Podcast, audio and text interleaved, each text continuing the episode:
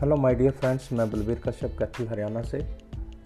आज के एक नए एपिसोड में लिटिल फ्लावर पर आपका हार्दिक अभिनंदन है, स्वागत है। तो आज प्रस्तुत है दोस्तों, हरिवंश राय बच्चन जी के द्वारा लिखित एक कविता, या यूँ कहिए कुछ पंक्तियाँ, जिसका शीर्षक है, क्या है मेरी बारी में? तो प्रस्तुत है जिसे सींचना था मधु जल से, सींचा खारे पानी से, नहीं उपजता कुछ भी ऐसी विधि से जीवन क्यारी में, क्या है मेरी बारी में?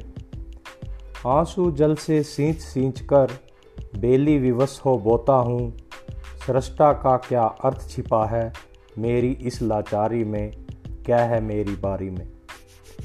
टूट पड़े मधु ऋतु मधुवन में कल ही तो क्या मेरा है? जीवन बीत गया सब मेरा। जीने की तैयारी में क्या है मेरी बारी में? क्या है मेरी बारी में? धन्यवाद दोस्तों।